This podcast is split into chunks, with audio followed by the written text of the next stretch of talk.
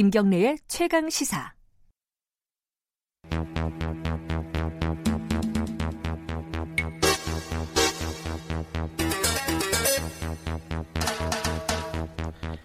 네, 김경래의 최강 시사 3부 시작하겠습니다. 아, 사건의 이면을 들여다보고 깊이 있게 파헤쳐보는 시간 추적 20분. 오늘도 두 분 어김없이 나와 계십니다. 먼저 박지훈 변호사님. 네, 안녕하세요. 안녕하세요. 박지훈입니다. 아, 마음이 급하시군요. 장용진 아주경제 기자님. 안녕하세요. 안녕하십니까. 장용진입니다. 어, 지난 시간에 이제 조국 장관 관련된 펀드 의혹에 대해서 좀 정리를 해봤어요. 네. 어, 좀 반향이 좀 크더라고요. 아, 예, 의외로 반향이 크더라고요. 깜짝 놀랐어요. 예. 왜 우리가 그럼 이때까지 하면서 그렇게 예, 마, 많은 분들 검색어 보니까 한 2위까지 올라가고 막 그러더라고요. 아. 잘못했나요, 우리가? 아, 모르겠어요. 그러니까 그렇게 큰 욕이 온 건 아니고, 예. 근데 어쨌든 정리를 잘해서 사람들이 음. 많이 들어줬다. 뭐 이렇게 어, 자평을 하고 있습니다. 감사합니다. 네. 이번에도 좀 깔끔하게, 깔끔하게 정리할 건 맞는지 모르겠습니다. 오늘은 이제 어제 벌어졌던 이제 그 압수수색. 압수수색. 예. 아유, 압수수색 너무 많이 해요. 지금 뭐 보니까 바이오로직스도 압수수색하고 이것도 압수수색하고 그래고 바빠요 검찰이. 저는 어제 보면서 예. 검찰이 참 정치하느라 고생한다 이런 생각을 했어요. 어, 무슨 뜻이에요? 자 지금 현재 조국 장관 주변을 수사하고 있는 데가 서울중앙지검 그 특수, 특수. 이부죠. 예. 이부죠. 사실 거기가 뭐 하던 데냐 하면은 사실은 삼바 삼성 바이오로직스 그렇죠. 수사하던데요. 예. 근데 거기서 삼성 바이오로직스 수사를 작파하고 지금 조국 장관의 수사를 하고 있는데 네. 이제 슬슬 비난이 나오기 시작하거든요. 아니 뭐 이렇게 오래 이걸 하고 있느냐. 진짜 하던 거는 어디다 두고 표창장 뒤지고 있냐 왜? 예. 아니 특수부 수사 우리나라 최고의 특수부 검사들을 40명씩이나 투입해가지고 겨우 그 대학원생의 뭐 지금 저 자기소개서 하나하나 일일이 검증하고 앉았는 그, 그런 낭비가 어딨냐는 지적이 나오기 시작하니까. 네, 형사부에서 네. 하지. 그러니까 지금 얼른 지금 방향을 돌린 거라고. 그렇게밖에 음. 볼수 없는 상황이거든요. 아, 특수부가 원래 하시는구나. 네. 원래 권력형 비리라든지 그렇죠. 또 정경유착 네. 뭐 그런 것들을 해야 되는데 권력형 비리라고 보기 어렵습니다. 예전에 있어 그 예를 들어서 현직 장관인데 그 아이를 좋은 대학 보내기 위해서 뭔가 했다라고 하면 권력형 비리에 가깝지요. 네. 근데 이 사건은 현직 장관이 아닐 상황이고 민간인일 상황이었어요. 교수 시절. 설사 네. 밝혀낸다 하더라도 권력형 비리가라고 보기는 어렵습니다. 뭐 펀드 같은 경우는 어... 아, 펀드는 만약에 엮으면 민주수석되니까 어, 수석되니까 가능성이 숙성이 예. 되는데 이거는 지금이라도 형사부로 넘기는 게 저는 이제는 못, 못 넘기겠죠. 뭐, 네, 이제 너무 시간이 많이 돼서 네, 그만 기소할 때가 네, 다 돼가는데. 네. 자 어제 사실 어, 현직 법무부 장관의 자택을 네. 검찰이 어, 압수수색을 한, 사실, 아, 지금 사상 초유의 일 아니겠습니까? 제가 뒤져보니까요. 저기 네. 현직 법무부 장관의 일가족을 수사한 건 이번이 두 번째더라고요. 언제가 있어요? 예, 1999년 온로비 사건 아, 때 예, 예, 김태정, 예. 장관, 김태정 주변을 예. 이제 수, 사한 예. 적이 있고 그 당시에 특검 수사도 있었고 뭐 예. 국회 뭐 국정조사도 있었던 것 같은데 그 자택을 압수수색한 거는 사실 이번이 처음인 것 같아요. 음. 사실 그때도 사실 압수수색을 하긴 한 것 같아요. 그 대신에 장관이 직접 꺼내주는 영장을 직접 그 음. 그 청구하는 것이 아니라 장관이 직접 그 필요한 물건을 꺼내주는 형태로 그러니까 이미 제출하는 형식으로 하긴 했는데 그러니까 그렇지만 이렇게 강제 수사 단계로 들어온 건 이번이 처음인 것 같습니다. 그렇죠. 이게 어, 검찰 입장에서는요, 이 장관의 집을 강제 수사를 했다, 압수수색을 했다. 이거는 이제 더 이상 네. 물러나지 않겠다. 뭐 이렇게 뭐 승부수라고 해야 되나요? 모아이면 돕니다. 아, 여기서 네. 발견하지 못하면 정말로 큰 패착을 한 거고요. 그렇기 때문에 발견하려고 노력을 할 겁니다. 예. 더더군다나 지금 대통령이 지금 해외 지금 나가 있습니다. 예. 한미 지금 정상회담 중이죠. 그 아, 끝났습니다. 좀 아, 전에. 끝났습니다. 조금 전에. 예. 예. 그 와중에 지금 아마 대통령 보고 없이 갔을 것 같아요. 근데 사실은 검찰 중립성 얘기를 하지만 우리가 이 군, 군인도 중립성이 있어요. 그럼요. 국군 어. 통수권자 누굽니까? 대통령이거든요. 예. 민주적 정당성이라고 우리 얘기를 하는데 민주적 정당성을 1차적으로 받는 사람이 대통령. 왜냐하면 유권자들이 직접 뽑았기 때문에. 예, 모든, 예. 모든 공직자는 대통령에서 2차적 정당성을 부여받습니다. 대통령이 사실은 뭐 중립성을 떠나서 이 사실에 대해서 알아야 되고 이 사실에 대해서 관여를 해야 되거나 컨트롤이 돼야 되는데 대통령이 나간 상황을 이용해서 지금 한 거거든요. 어쩌면 대통령 모르게 대통령 목을 거누를 수도 있는 상황이란 말이에요. 그래서 만약에 이걸 발견하지 못하면서 압수색을 했다 그러면 아주 심각한 거, 검찰이 오히려 큰일을 할수 있는 상황이 아닌가 생각이 들어요. 바로 그 점 때문에 경찰은 발견을 못했더라도 검찰은 발견했다라고 아마 주장을 할 가능성이 매우 높아지고 있습니다. 저는 그게 지금 제일 음. 걱정되고 있어요. 사실 수사란 게 그렇거든요. 이게 나오면 나오는 대로 안 나오면 음. 안 나오는 대로 수사를 해야 되고 안 나오면 얼른 수사를 털고 들어와야 되는데 지금 진행하는 과정을 보면은 안 나왔는데 나왔다 또는 이게 별로 중요한 게 아닌데 중요하다. 라고 억지를 쓰는 듯한 모습이 보여요. 근데 그건 나중에 기소할 때 다 밝혀지는 거 아니에요? 그러니까 그때쯤 되면은 이미 조국 장관은 사퇴를 할 수밖에 없는 상황이 된 거죠. 쉽게 말해서 지금 아, 그 검찰의 목적은 압박하고 있다. 예, 그렇죠. 조국 장관의 음. 사퇴인 거죠. 그러니까 우리가 상식적으로 수사를 뭐 저도 수사를 해봤고 우리 장윤지 기자는 수사하는 걸 엄청 많이 봤잖아요. 음. 그럼 수사를 할 때 비례에 맞게 수사를 해요. 사, 기범은 사기범에 아, 맞게. 아, 그렇죠, 그렇죠. 자범은 예. 자범에 맞게.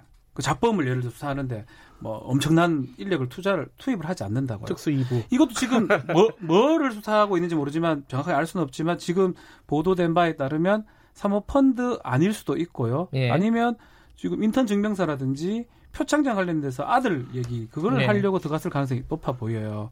과연 이게 압수수색까지 할 수 있는 상황인지 압수수색이 필요한지 근데 이게 그 좀 애매하네요. 문재인 대통령이 그렇게 얘기를 했잖아요. 그 윤석열 총장을 임명하면서 살아있는 권력에도 어뭐 똑바로 수사를 해달라. 뭐 똑바로 수사를 해야 하는. 네. 똑바로 하라는 거지. 막 하라는 게 아니에요.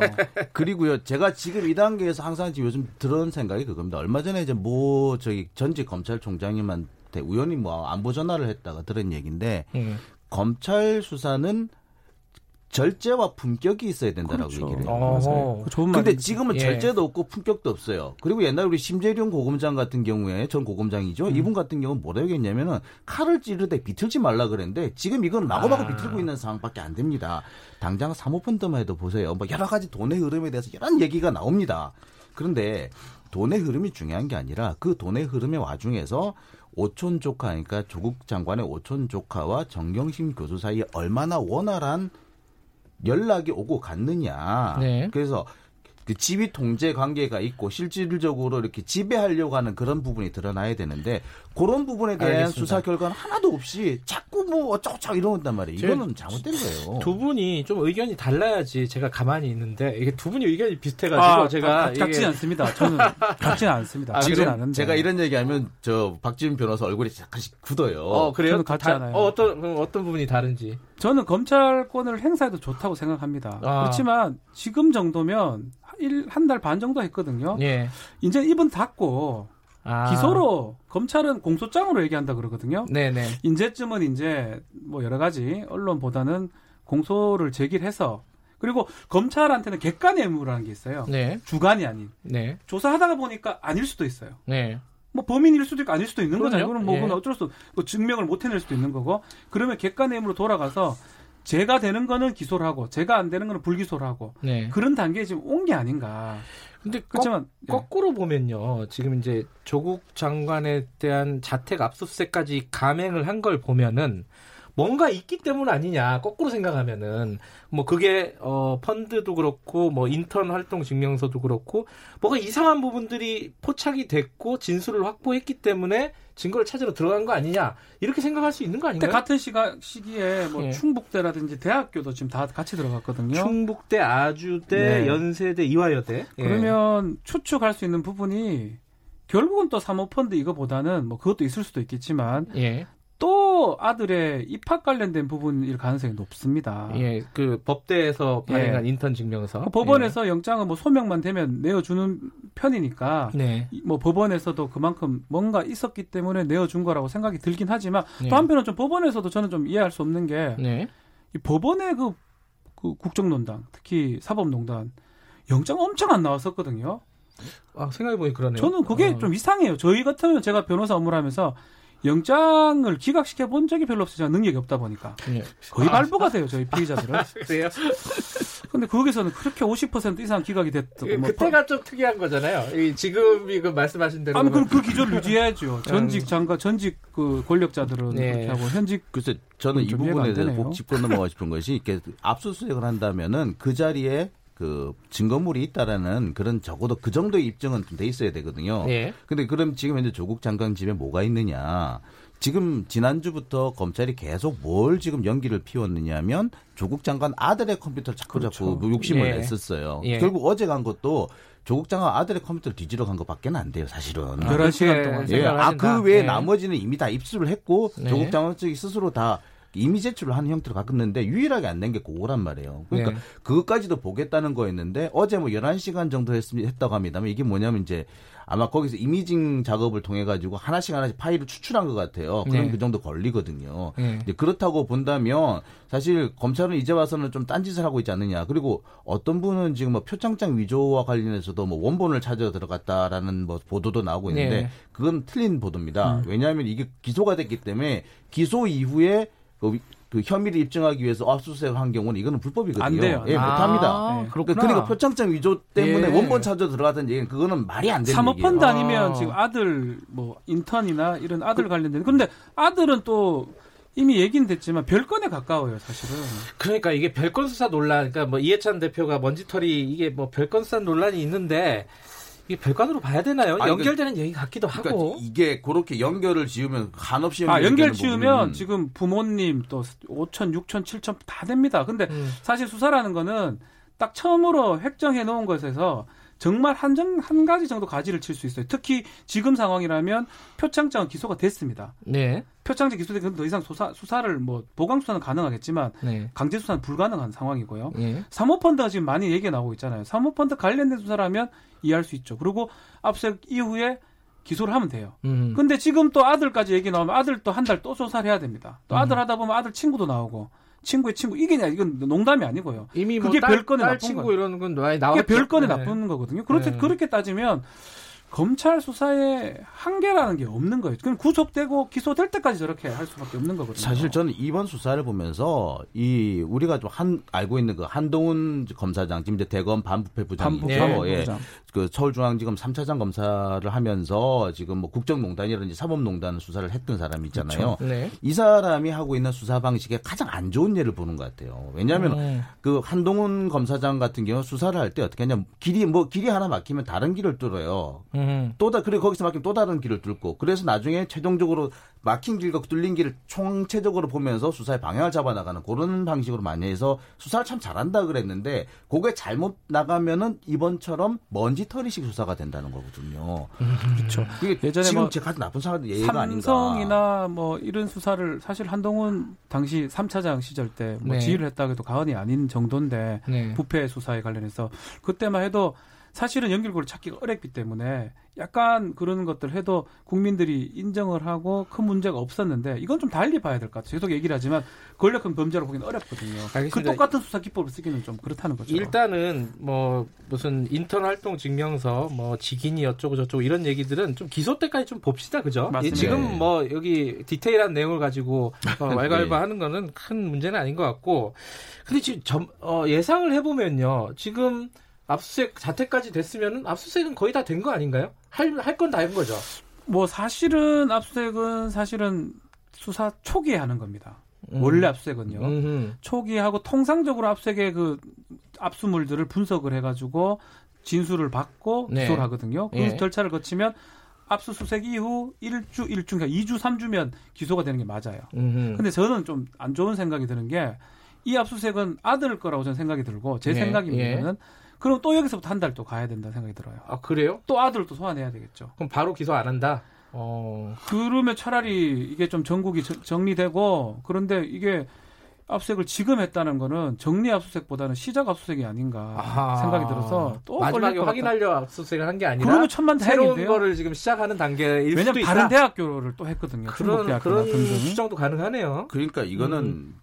사실 목적이 조국 장관의 사퇴가 아닌가. 네. 사퇴할 때까지 우리는 계속 판을 벌리겠다.